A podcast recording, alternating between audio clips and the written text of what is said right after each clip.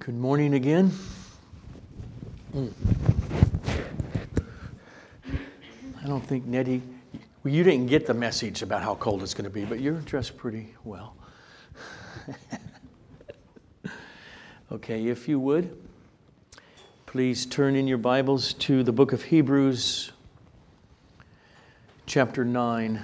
I'll be reading Hebrews, chapter 9, verses 27 and 28.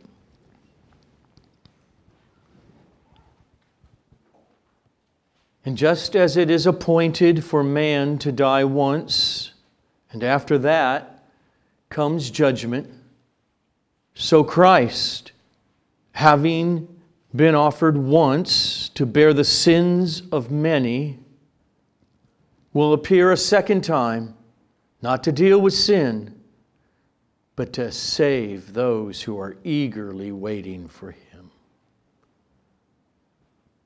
Blessed is the reading of God's holy, infallible gospel.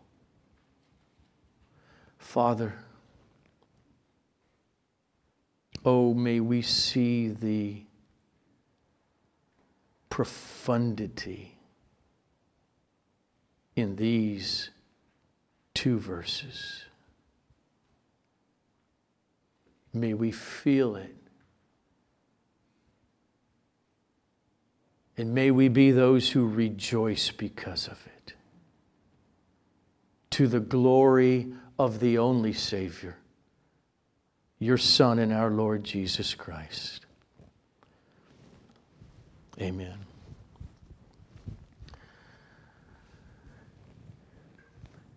This passage written to the church. It, it is meant to sober us up to the eternal joy that is in Jesus Christ. Now, we are dealing with these two verses, one sentence, which happens to be one of those top 10 most memorized and known little passages in all the New Testament. Notice the structure of the verses first. Verse 27. And just as it is appointed for man to die once, and after that comes judgment. Okay, that's the reality. There's the fact. Verse 28. So Christ, literally, also, having been offered once to bear the sins of many, will appear a second time, not to deal with sin, but to save those who are eagerly waiting for Him. In other words, because every human being will die and then will come the judgment of God Therefore, notice the loving mercy. Therefore, Christ also. We die and we come into judgment. Christ then comes to die and to later save us from judgment. These two verses, this one sentence, is one of the most comprehensive and penetrating sentences in all the Bible. And the stakes do not get any higher than this. So let's slowly work our way through it. Verse 27. And just as it is appointed for man to die once. Notice first, we all have an appointment. It's an appointment that we didn't make. God made that appointment for each of us. When Adam in the garden sinned, death came to all human beings into the world through that sin. Romans 5:12 puts it this way. Therefore just as sin came into the world through one man, Adam, and thus death came into the world through sin, and so death spread to all men and women because all sinned. Because the penalty of sin is death. Remember, God warned Adam in the garden Adam, the day you sin, you shall surely die. Adam, meaning man, the human race, will surely die. And God brought that about. He's absolutely in control, sovereign over everything. He has appointed each one of your birthdays and your death days. Job makes this stunning statement after his children were tragically killed. In Job 121, he says, Naked I came in from my mother's womb, and naked shall I return. Yahweh gave, and Yahweh has taken away. Blessed be the name of Yahweh. And he was not wrong because the very next verse says, In all of this, Job did not sin or charge God with wrong. God has made a, an appointment, no matter what your age is in here, for your death. The when and the how. You, do you remember how Jesus looked Peter in the eye at the beach at the Sea of Galilee? And he told him by what kind of a death he would suffer decades later.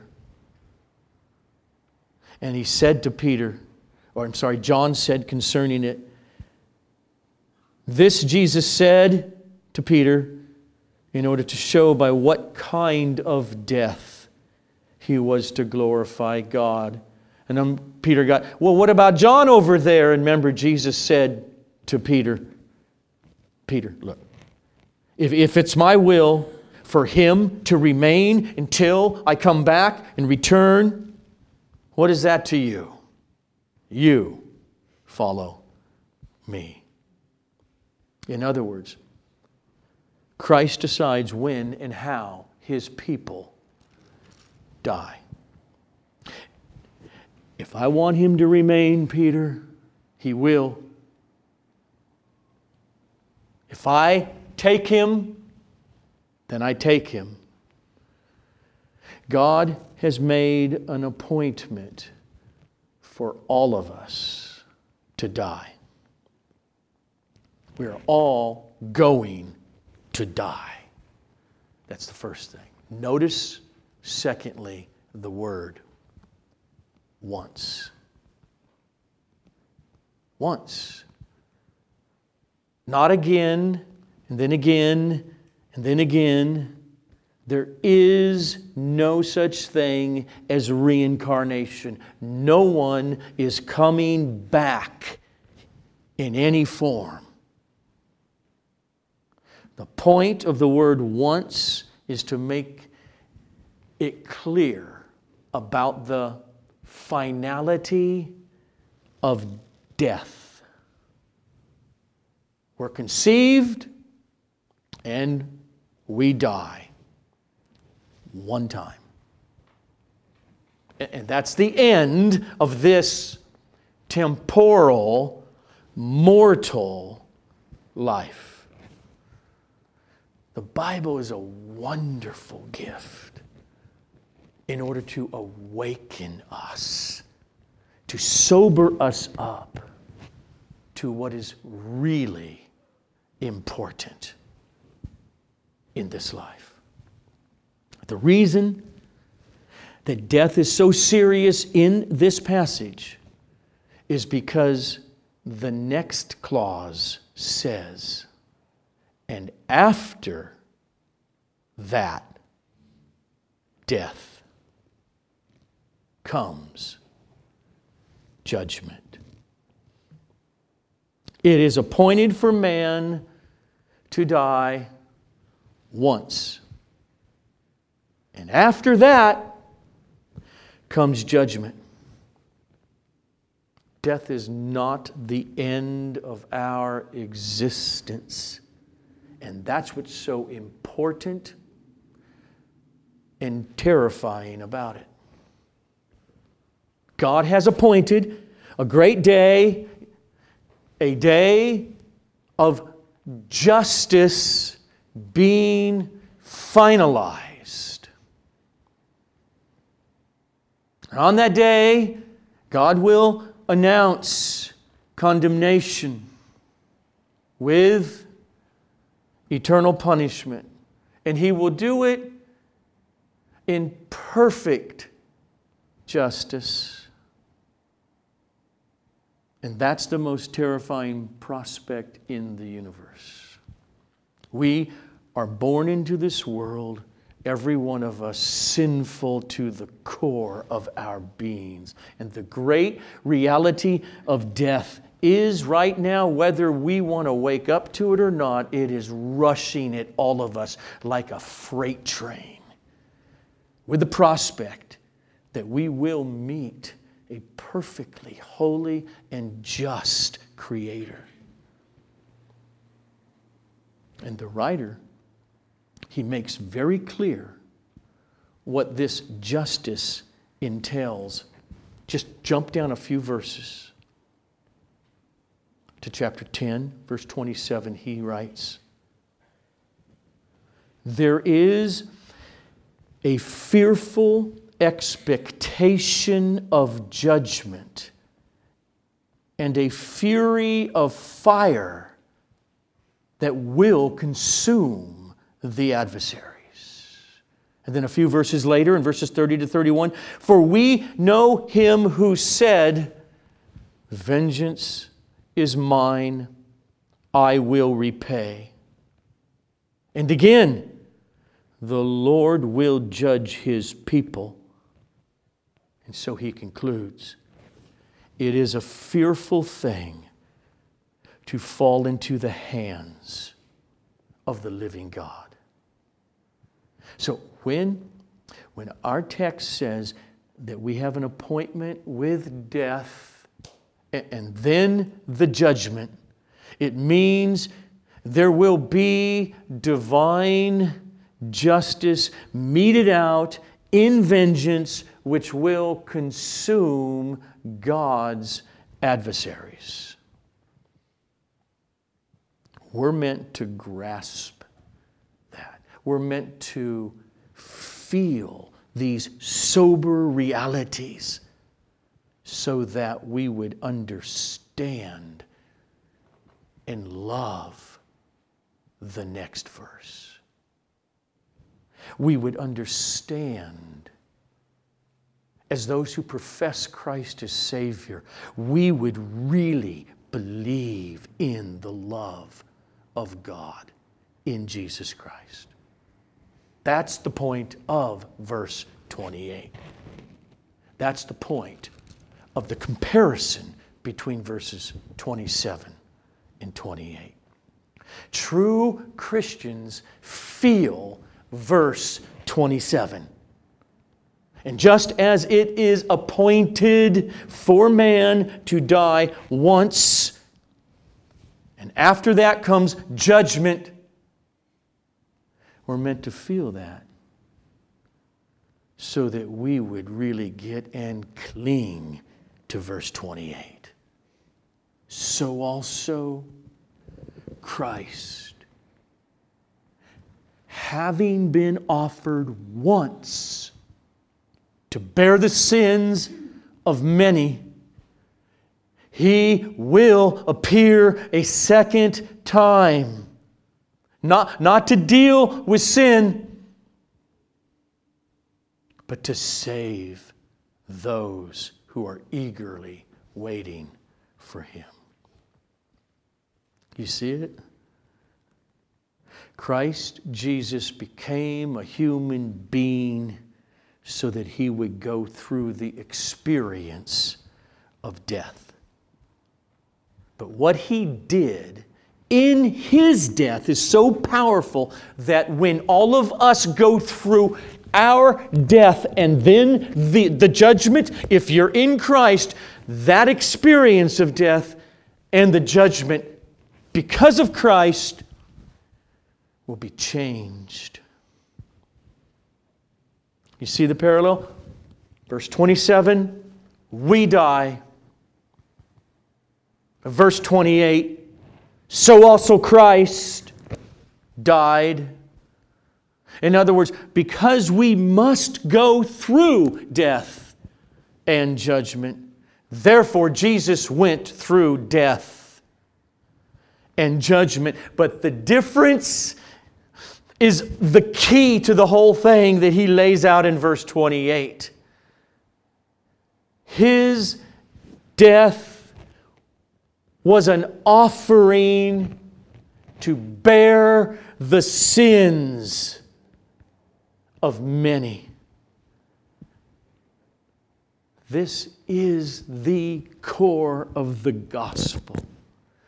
When Jesus died, he bore in his person sins. He took to the judgment bar of the divine one sins that were not his own. He suffered for the sins of others so that we could go free of guilt when our death and then the judgment come. Remember, what he's doing here in verses 27 and 28 is expounding on what we saw last week in the verse before, verse 26. Jesus has appeared once for all at the end of the ages in order to put away sin by the sacrifice of himself. That's the answer to the biggest problem that every human being on this earth this day who's still breathing has. That's the answer. Whether they're awake to that answer or not. Verse 27 is reality. It is appointed for man to die one time. And then, after that, comes the judgment. There's an answer for people who are breathing today on this earth. There is an answer to how to get right with God, with the judge. And the answer is simply and only the person, Jesus. the Messiah who, who bore in his body the sins of all who would ever believe in him. He took the penalty, the punishment that our sins deserved. We're all desperate, whether we know we are or not, at this moment. So if you don't know that verse 28 is referring to you, wake up. We're desperate to see that verse 28 is referring to me being saved from judgment. Because every single one of us in this room is going to die. What an amazing freedom if we can know that my death no longer means a future punishment waiting for me.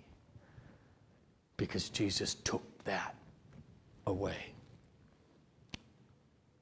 For all of God's children, their death is not the horrific gateway into eternal wrath at the future judgment to come.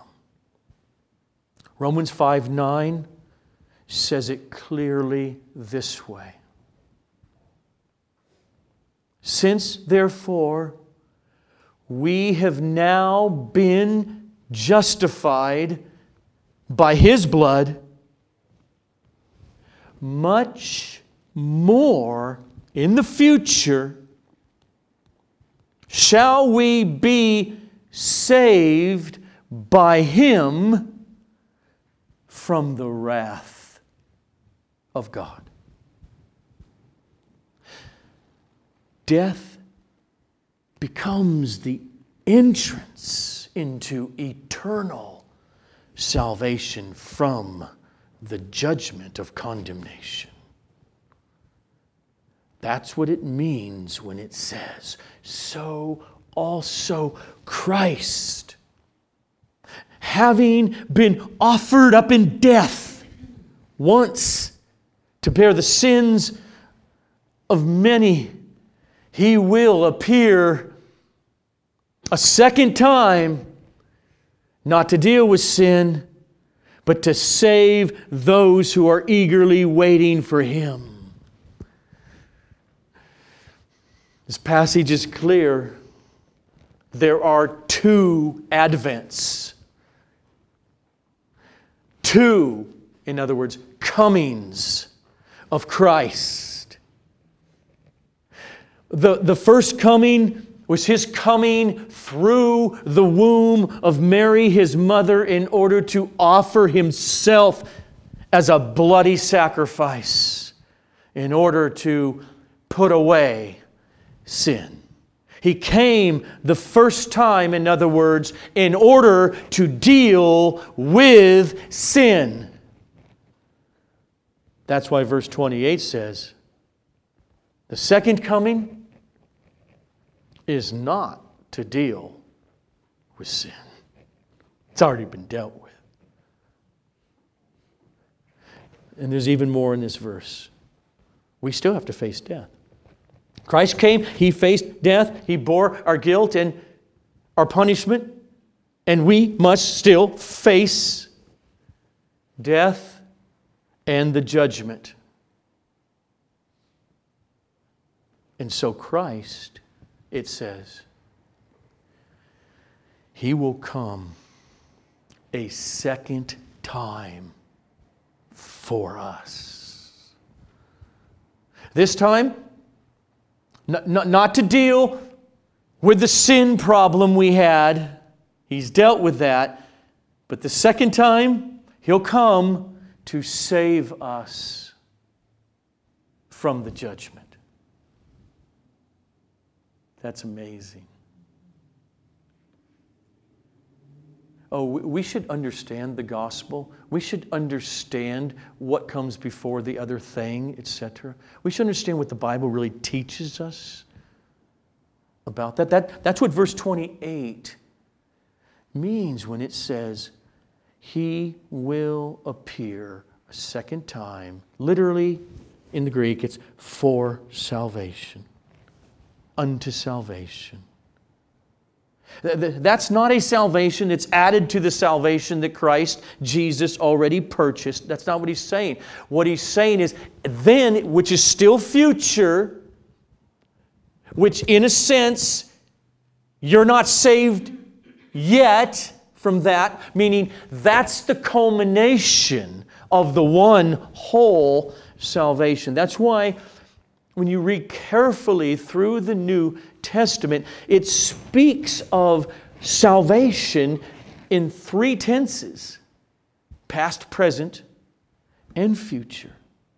It speaks, we have been, we were saved. Uh, when? When I was spiritually born again or raised from the dead. In other words, manifested by when I placed my faith in Christ. I was justified. But it also speaks that we are presently being saved as God is working sanctification in us. And it speaks about the future. When Jesus returns, then we shall be saved completely. Jesus purchased it all. He died to bear sin and to free us from the judgment to come in order to bring us into the culmination of all of it at his second coming. When he comes back, we will be raised from the dead and covered with the glory of Christ. And thus we will be protected from what we read earlier the fury of fire that will consume the adversaries. So we still all have death in front of us. And we must face the judgment seat. But if you're in Christ, here's the experience of that according to Paul in 2 Corinthians chapter 1 verses 7 to 9. No matter what you're going through, he's saying in this life, pain and sickness and persecution and heartache and emotional turmoil and your, your brokenness and all of that as a Christ Jesus lover, he says, and he will come in order to grant relief to you who are afflicted, as well as to us. When he says, when?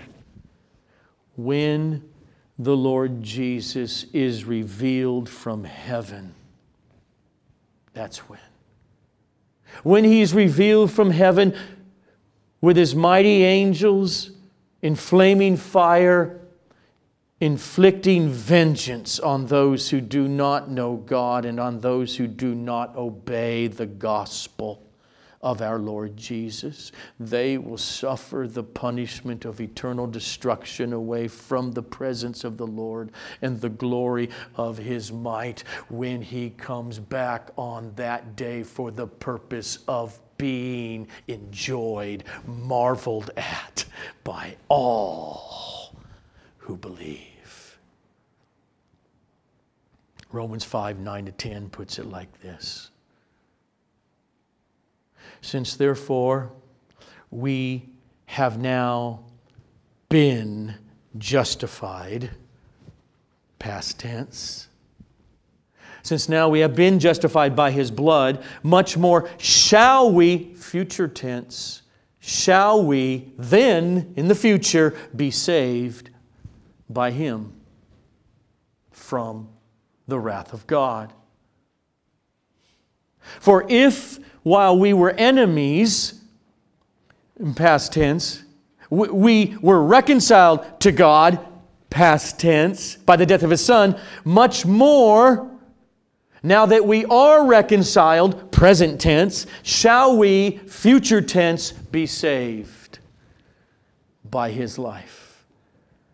That day is coming. And it's, it's the death of Christ at his first coming that guaranteed the future salvation of many on the judgment day at his second coming. And that brings us to probably the most important question that we should ask of this text Who are the many of verse 28? So Christ, having been offered once in order to bear the sins of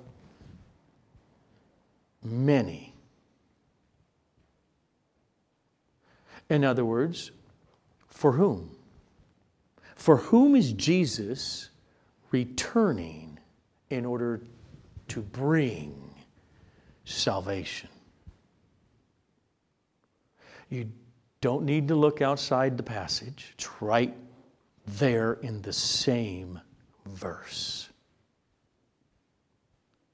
So Christ, having been offered once to bear the sins of many, he, Jesus, will appear a second time.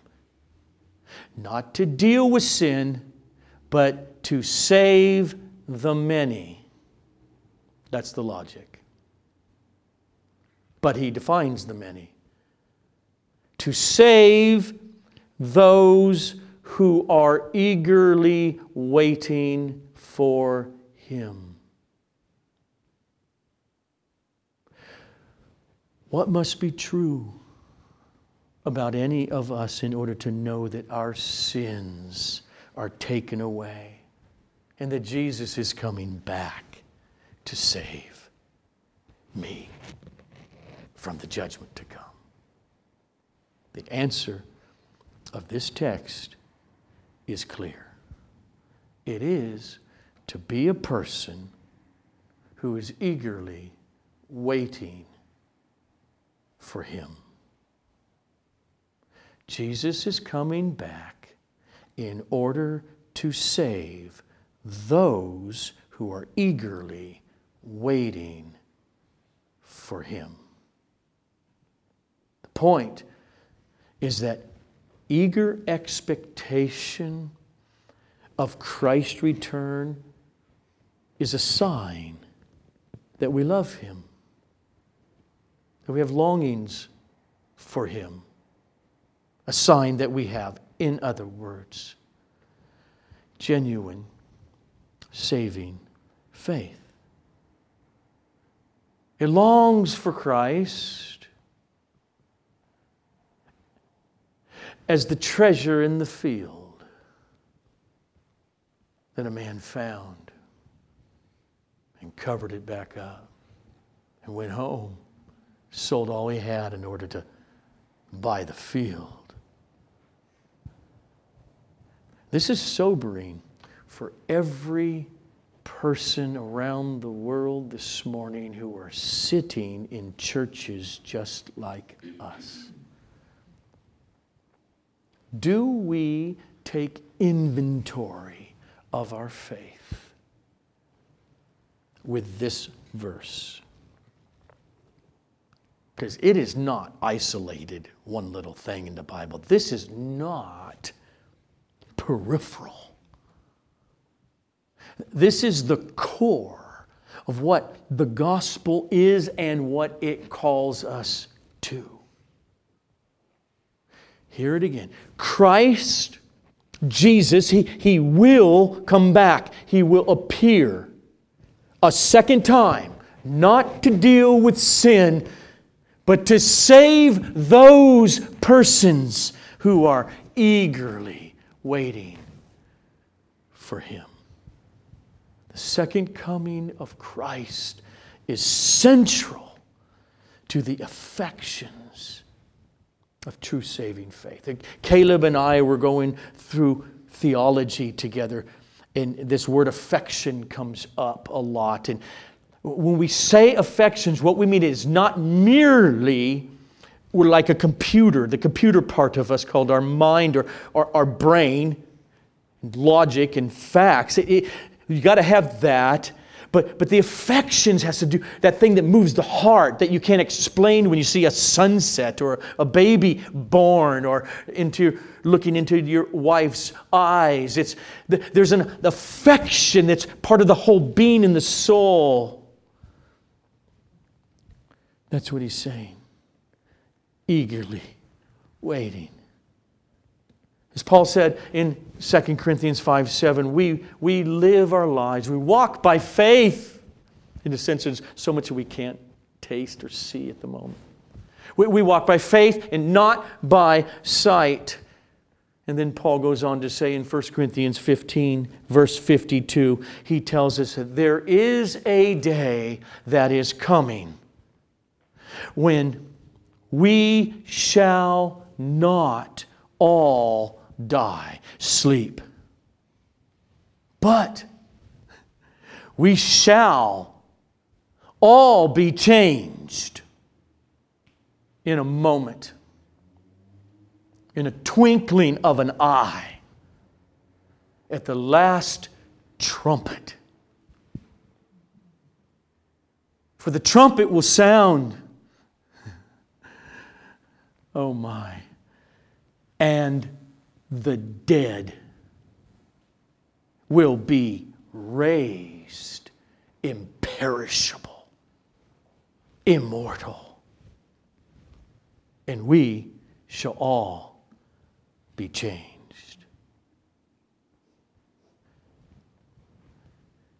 That's what the apostles are talking about.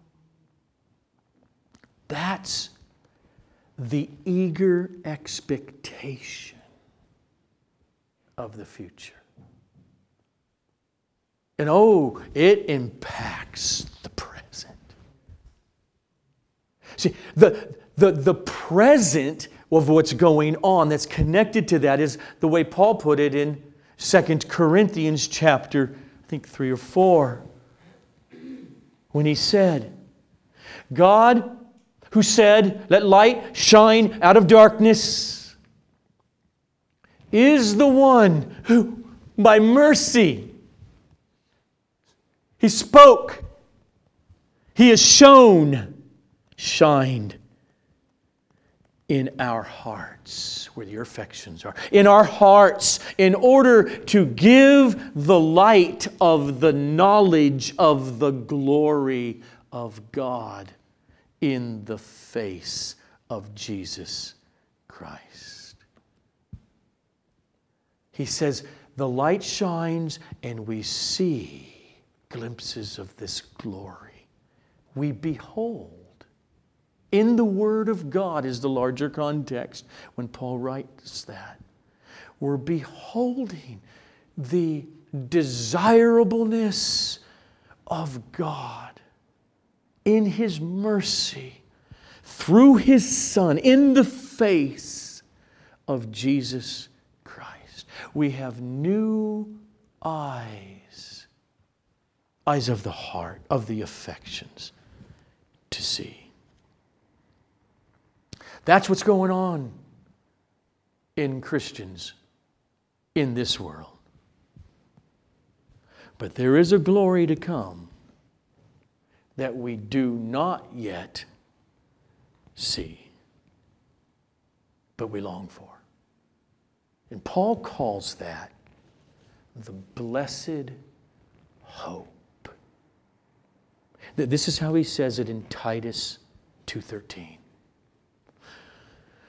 We are during this life now, here we are, while he was one of us like this in his mortality before death, we are presently waiting for our blessed hope. He defines it. What is that? He says it is the appearing of the glory of our great God and Savior, Jesus Christ. Jesus' second coming is referred to as the revealing of his glory there, and the apostle Peter tells us essentially the same thing when he writes in 1 Peter 4 13. Christians, rejoice, experience joy, find joy insofar as you share in Christ's sufferings. Why? So that you may also rejoice and be glad when His glory at the second coming is revealed. We saw in 2 Thessalonians 1, Paul made it clear Jesus is coming back in order to be glorified in his saints. To be marveled at among all who have believed. And Paul writes in 1 Thessalonians 4:16 For the Lord himself he will descend from heaven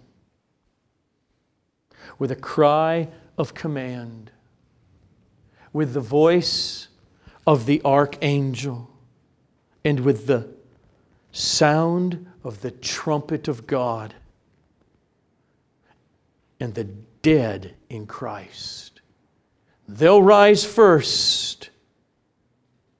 Then we who are alive, who are left, will be caught up together with them in the clouds to meet Jesus in the air and thus we will always be with the Lord.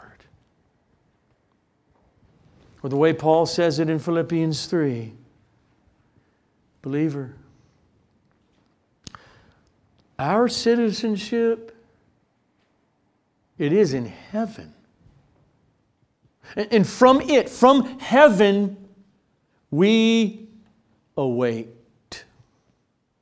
a Savior, the Lord Jesus Christ, who will transform our lowly body to be like His glorious resurrected human body.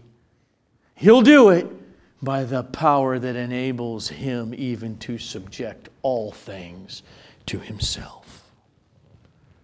So, no wonder the Apostle Peter writes this general letter, epistle to be distributed through all the churches, throughout all the known regions of the Roman Empire where the churches are planted. In other words, to all of us Christians. And no wonder that in light of a lot of religion, he sounds like he's just over the top, too radical.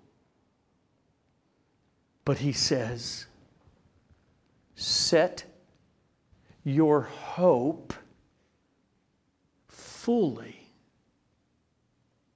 on what?